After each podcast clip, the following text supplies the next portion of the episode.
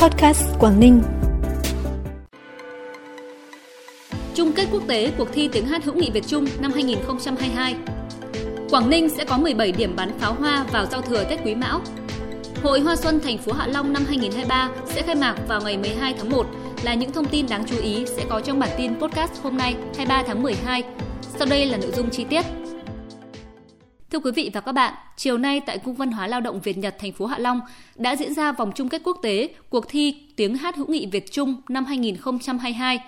được tổ chức trực tuyến tại hai điểm cầu thành phố Hạ Long, Quảng Ninh, Việt Nam và Đài Phát thanh Truyền hình Quảng Tây Trung Quốc với sự tranh tài của năm thí sinh Việt Nam và năm thí sinh Trung Quốc đã xuất sắc lọt qua vòng chung kết quốc gia tại hai nước.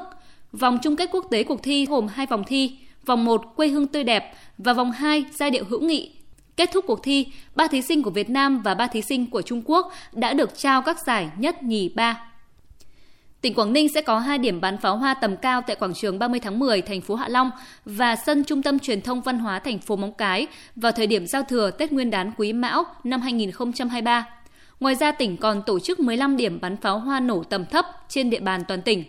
Cụ thể, thành phố Uông Bí có các điểm bắn pháo hoa tại Hồ Công viên thành phố Uông Bí ở phường Quang Trung, khu đô thị Xuân Lãm, phường Trương Vương. Thành phố Cẩm Phả tổ chức tại quảng trường 12 tháng 11, bãi tắm công cộng Vịnh Bái Tử Long và đền Cửa Ông. Ngoài ra còn có các điểm bắn pháo hoa tầm thấp khác như khu vực tượng đài anh hùng liệt sĩ Hà Quang Vóc, huyện Đầm Hà, sân vận động thị xã Quảng Yên, sân vận động thị xã Đông Triều, cầu ngầm Tiên Yên, cảng tàu quốc tế Ao Tiên, huyện Vân Đồn, khu 5 phường Hoành Bồ, thành phố Hạ Long, thị trấn Cô Tô, quảng trường 25 tháng 12, Bình Liêu, khu 7 thị trấn Ba Chẽ, cầu Hà Cối, thị trấn Hải Hà, huyện Hải Hà. Hội Hoa Xuân trưng bày sinh vật cảnh Xuân Quý Mão thành phố Hạ Long sẽ diễn ra từ ngày 12 tháng 1 năm 2023 đến 12 giờ ngày 21 tháng 1 năm 2023, tức từ ngày 21 tháng 12 năm 2022 đến 12 giờ ngày 30 tháng 12 năm 2022 âm lịch tại sân triển lãm ngoài trời, Cung Quy hoạch Hội trợ và Triển lãm tỉnh, quảng trường 30 tháng 10, phường Hồng Hải và khu vực Tây Sông Chới, phường Hoành Bồ. Hội Hoa Xuân trưng bày sinh vật cảnh Xuân Quý Mão nhằm phục vụ nhu cầu mua sắm, tham quan giải trí của nhân dân và du khách trong dịp đón Tết Nguyên đán, phát huy lợi thế của thành phố Hạ Long sau khi sắp nhập huyện Hoành Bồ với các sản phẩm về hoa, sản vật vùng cao, các sản phẩm ô cốp, xúc tiến thương mại.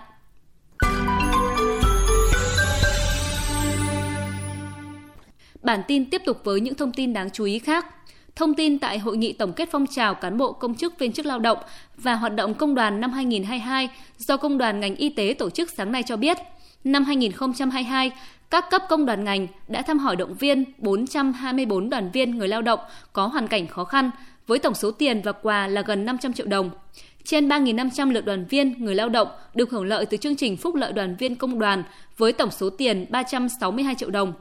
Công đoàn ngành cũng đề nghị quỹ trợ vốn công nhân lao động, Liên đoàn Lao động tỉnh cho 15 đoàn viên công đoàn vay vốn với số tiền 300 triệu đồng. 100% công đoàn cơ sở phối hợp với chuyên môn thực hiện nghiêm túc việc khám sức khỏe định kỳ cho người lao động. Công đoàn ngành tham mưu cho ngành y tế và Liên đoàn Lao động tỉnh phối hợp triển khai 3 chương trình chăm sóc và nâng cao sức khỏe cho 450 công nhân viên chức lao động năm 2022. Bảo hiểm xã hội Việt Nam huyện Tiên Yên phối hợp với Ngân hàng Thương mại Cổ phần Ngoại thương Việt Nam chi nhánh Móng Cái, Phòng giao dịch huyện Tiên Yên vừa trao tặng 52 sổ bảo hiểm xã hội và 4 thẻ bảo hiểm y tế với tổng giá trị 35 triệu đồng cho các hộ dân và học sinh có hoàn cảnh khó khăn trên địa bàn huyện Tiên Yên. Đây là hoạt động xã hội có ý nghĩa rất thiết thực, không chỉ góp phần mở rộng diện bao phủ bảo hiểm y tế mà còn giúp những người khó khăn có điều kiện tham gia bảo hiểm y tế được quỹ bảo hiểm y tế bảo vệ mỗi khi ốm đau bệnh tật. Xí nghiệp nước Đông Triều thuộc công ty cổ phần nước sạch Quảng Ninh đang thực hiện cấp nước sạch cho 12 trên 21 xã phường trên địa bàn thị xã với tổng số hộ dân đang sử dụng trên 25.500 hộ, chiếm 45,5%.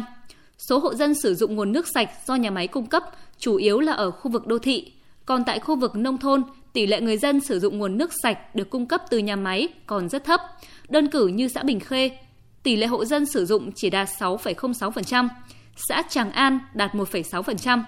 Hầu hết các hộ dân nông thôn vẫn sử dụng nguồn giếng khoan do gia đình tự đầu tư và nguồn nước mưa được chứa từ các bể. Khép lại bản tin hôm nay là thông tin thời tiết.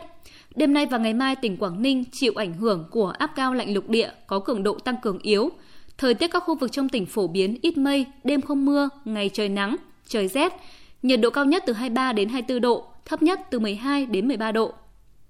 Cảm ơn quý vị và các bạn đã quan tâm đón nghe bản tin podcast Quảng Ninh. Xin kính chào tạm biệt và hẹn gặp lại.